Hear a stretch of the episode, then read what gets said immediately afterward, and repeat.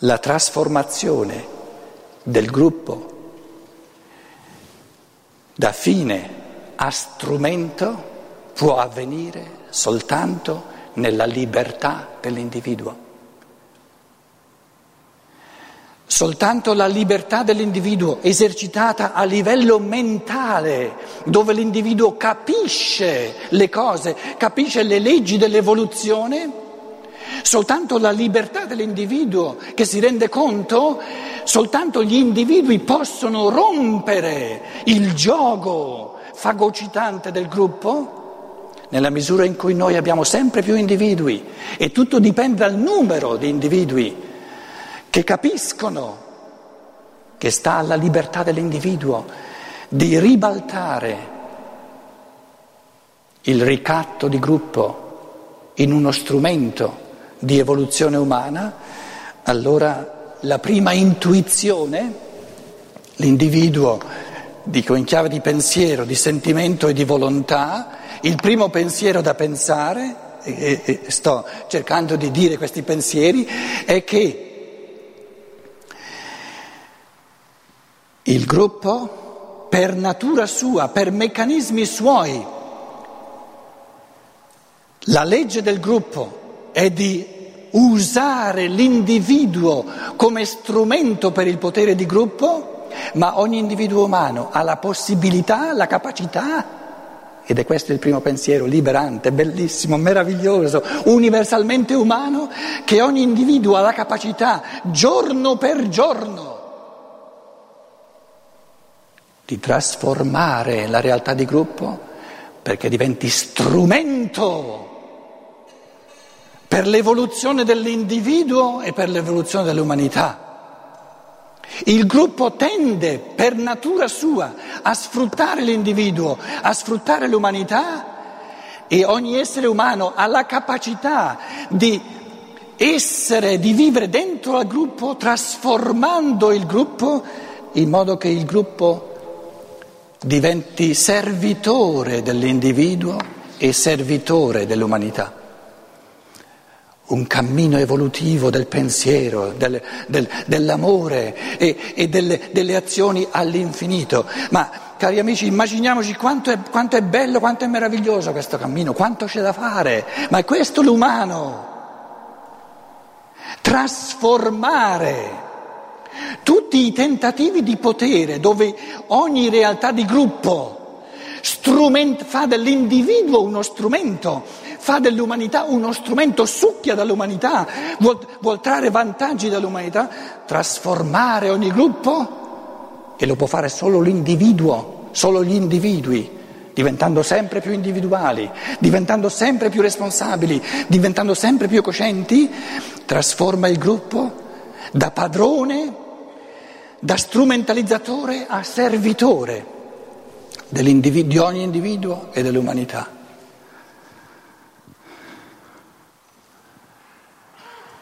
Il gruppo è la spada a doppio taglio dell'evoluzione. E la libertà dell'individuo decide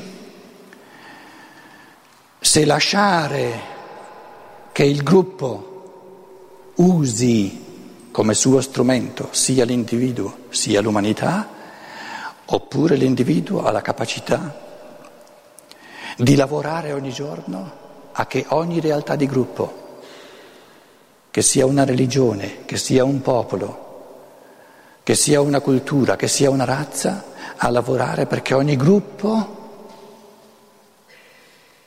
diventi strumento per l'evoluzione del singolo e diventi strumento per l'evoluzione dell'umanità.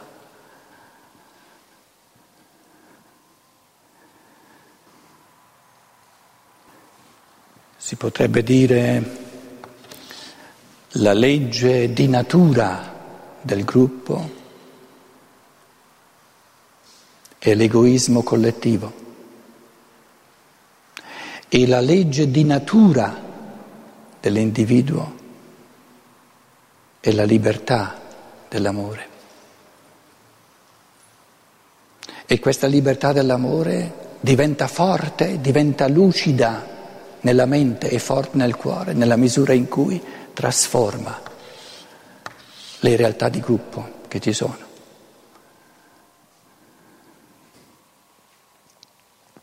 Nell'umanità di oggi prendete questi pensieri come spunti, come avvii di pensiero. Eh, mi sembra proprio di, di, balbettare dicendo queste cose che sono così immediate ma anche così grosse e devo dire sinceramente non, eh, non mi pare che eh, eh nei nostri giornali, nelle riviste, televis- alla televisione, alla radio, eccetera, eh, si parli molto di queste cose. Neanche, neanche la religione cristiana, che dovrebbe essere il fondamento morale e religioso della cultura dei popoli dell'Occidente, è diventata così teorica, così astratta, moraleggiante, che la prospettiva dell'umanità intera quasi non viene più proposta alla mente umana. Casomai eh, viene presentata in chiave moraleggiante, sì, devi pensare anche agli altri e poi si dimentica che pensare agli altri è l'unico modo di pensare anche a se stessi.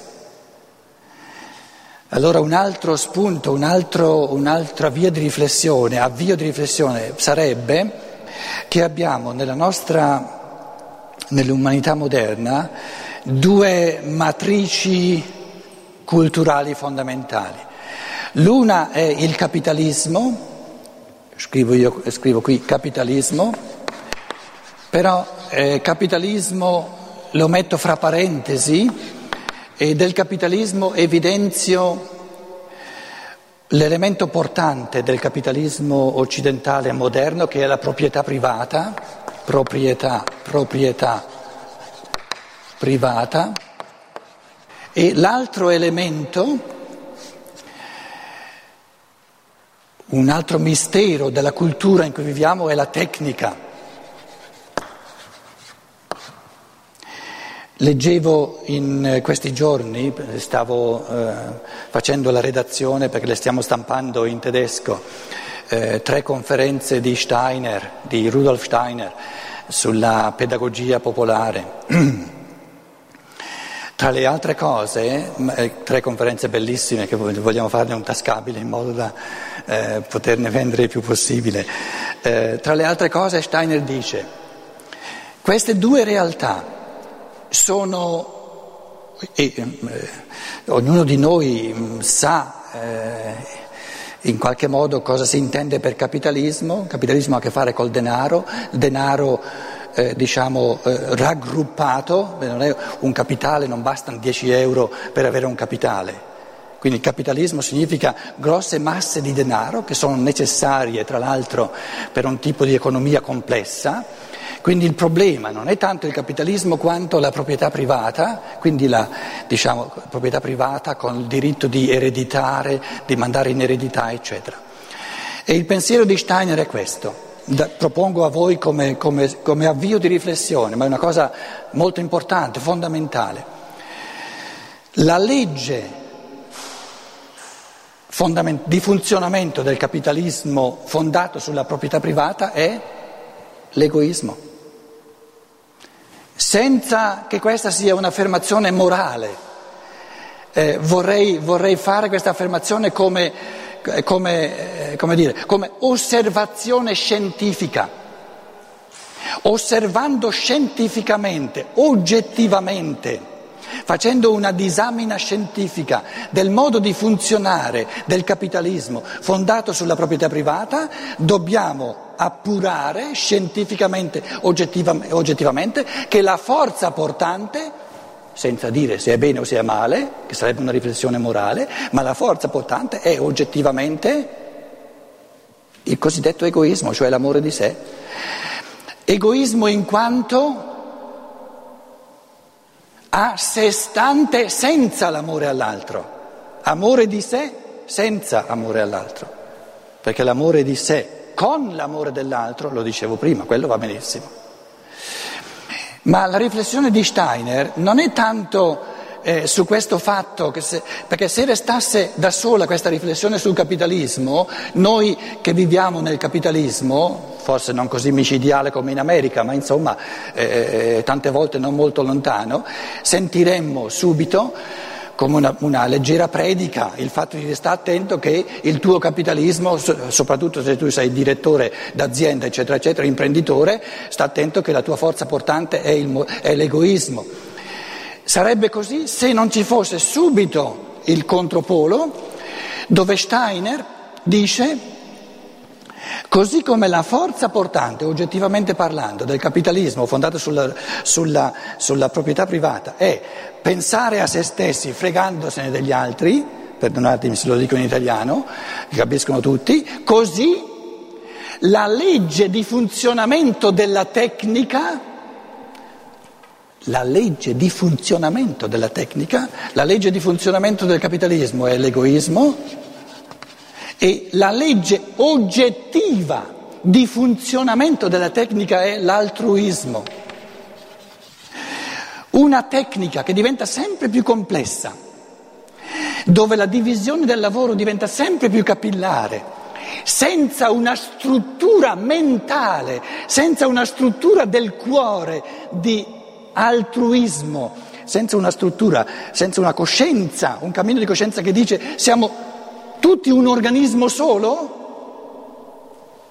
Una tecnica sempre più avanzata, con una struttura mentale capitalistica egoistica, è un'assurdità, è una contraddizione assoluta. È un frantumare, un rendere impossibile quello che la tecnica potrebbe raggiungere nell'umanità se avesse nella struttura mentale, nella struttura del cuore degli uomini, quella corrispondente al suo, alla sua legge di funzionamento che è, in altre parole, la tecnica moderna presuppone nella sua natura uomini con una struttura mentale altruistica, altrimenti non funziona. Mi sono detto leggendo queste cose in Steiner, magari avessimo almeno le, le chiese eh, cristiane, cattolica o protestante in Germania che dicessero queste cose. No, ci vuole un Rudolf Steiner a, a mettercele lì nella loro, nella loro eh, come dire, eh, eh, assolutezza, che, che, che è una sfida al pensiero umano senza fine.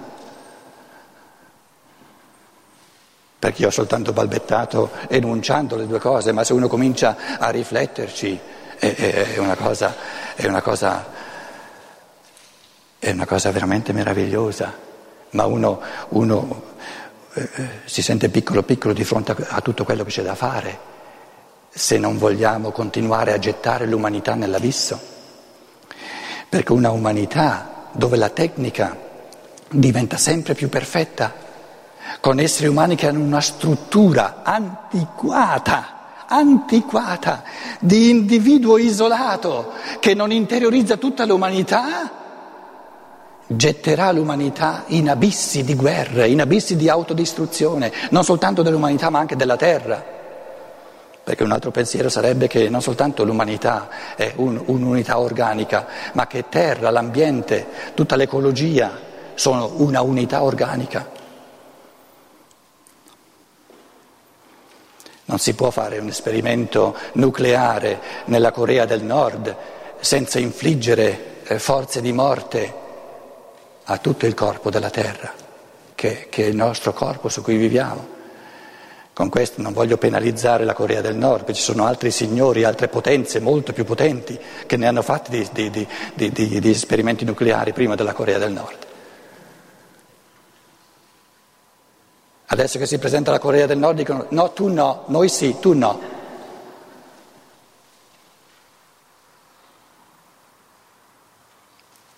È primitivo questo modo di pensare, è da bambini, è anacronistico.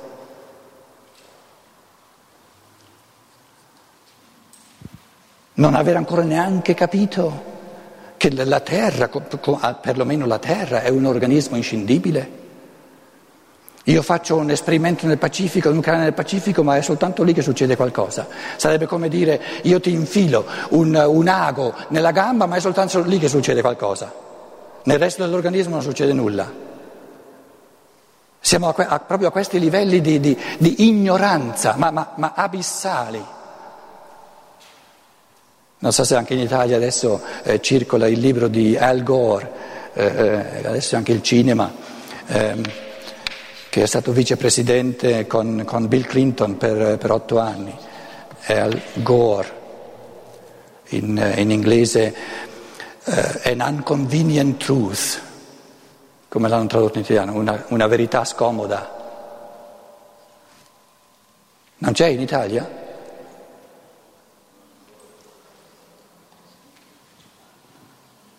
Io il libro, il libro l'ho comprato in tedesco, eh, un libro fotografie all'infinito, bellissime, proprio um, di, di, di, di, quello che stiamo facendo sulla Terra con il riscaldamento, eccetera, eccetera, eccetera, soltanto 20 euro. Arriverà anche in Italia, spero, no? Quindi eh, diciamo la, questa consapevolezza che, non, eh, che la terra è indivisibile, così come l'umanità è indivisibile, la terra è indivisibile.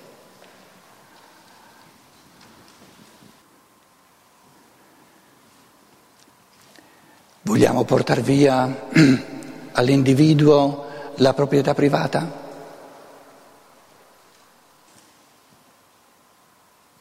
La proprietà privata è una cosa delle nostre culture abbastanza sacra, intoccabile. Quando uno ha parecchio, parecchi soldi, guai se uno glielo tocca. Se uno, se uno ne meno, di meno ancora, ancora più guai se uno glielo tocca.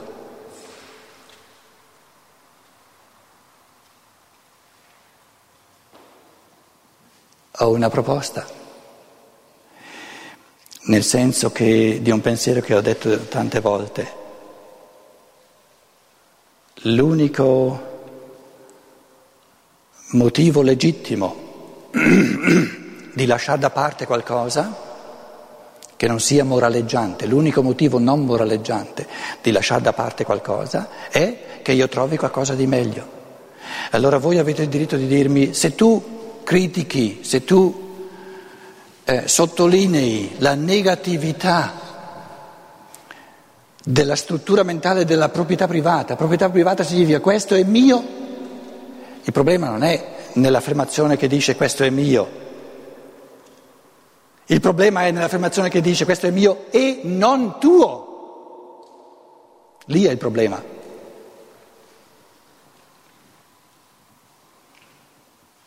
Allora, se io dico queste cose negative sulla proprietà privata, voi avete il diritto di dirmi, dici qualcosa di meglio? Certo che c'è qualcosa di meglio. E il qualcosa di meglio è un aumento all'infinito della proprietà privata. Un aumento all'infinito della proprietà privata. Tutti i soldi della terra sono miei. Tutti i patrimoni della terra sono miei. Tutte le proprietà della terra sono mie, perché sono uomo.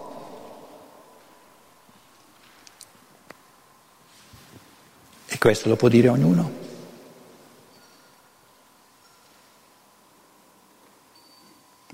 Allora si scopre il, pro- il problema il disumano è proprio in questa parola, privata, che viene da privare.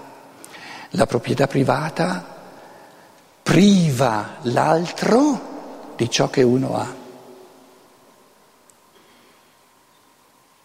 È un assurdo, in un modo di pensare organico è un assurdo.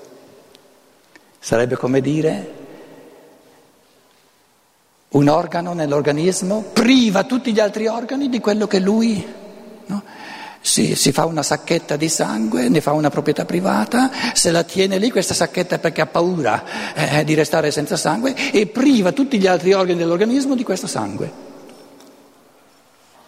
Questo assurdo, questo assurdo assoluto è la struttura mentale della stragrande maggioranza degli esseri umani nell'Occidente. E, e gli altri sono, sono sulla strada per, per, per, camminare sempre di più in, in, in questa direzione. In fondo, in fondo il nostro bravo Putin eh, che ha le prese con la Russia, cosa c'è dietro a questa Russia che fa fatica a diventare così capitalistica libertà di mercato come l'America? Cosa c'era dietro? C'è l'anima orientale che non è ancora capace degli abissi dell'egoismo che ormai l'Occidente considera normale. Con questo non vuol dire che Putin non sia un uomo di potere, eh? ma se consideriamo la popolazione, se, se consideriamo l'anima di popolo, la cultura. Alcuni anni fa sono stato in Russia ho rispolverato un po' il mio russo che ho imparato eh, a Roma eh, quando ero studente, ho ritrovato nelle nonne, nei nonni, nei bambini piccoli l'anima russa rimasta illesa, proprio candida, neanche minimamente sfiorata dall'ateismo comunista.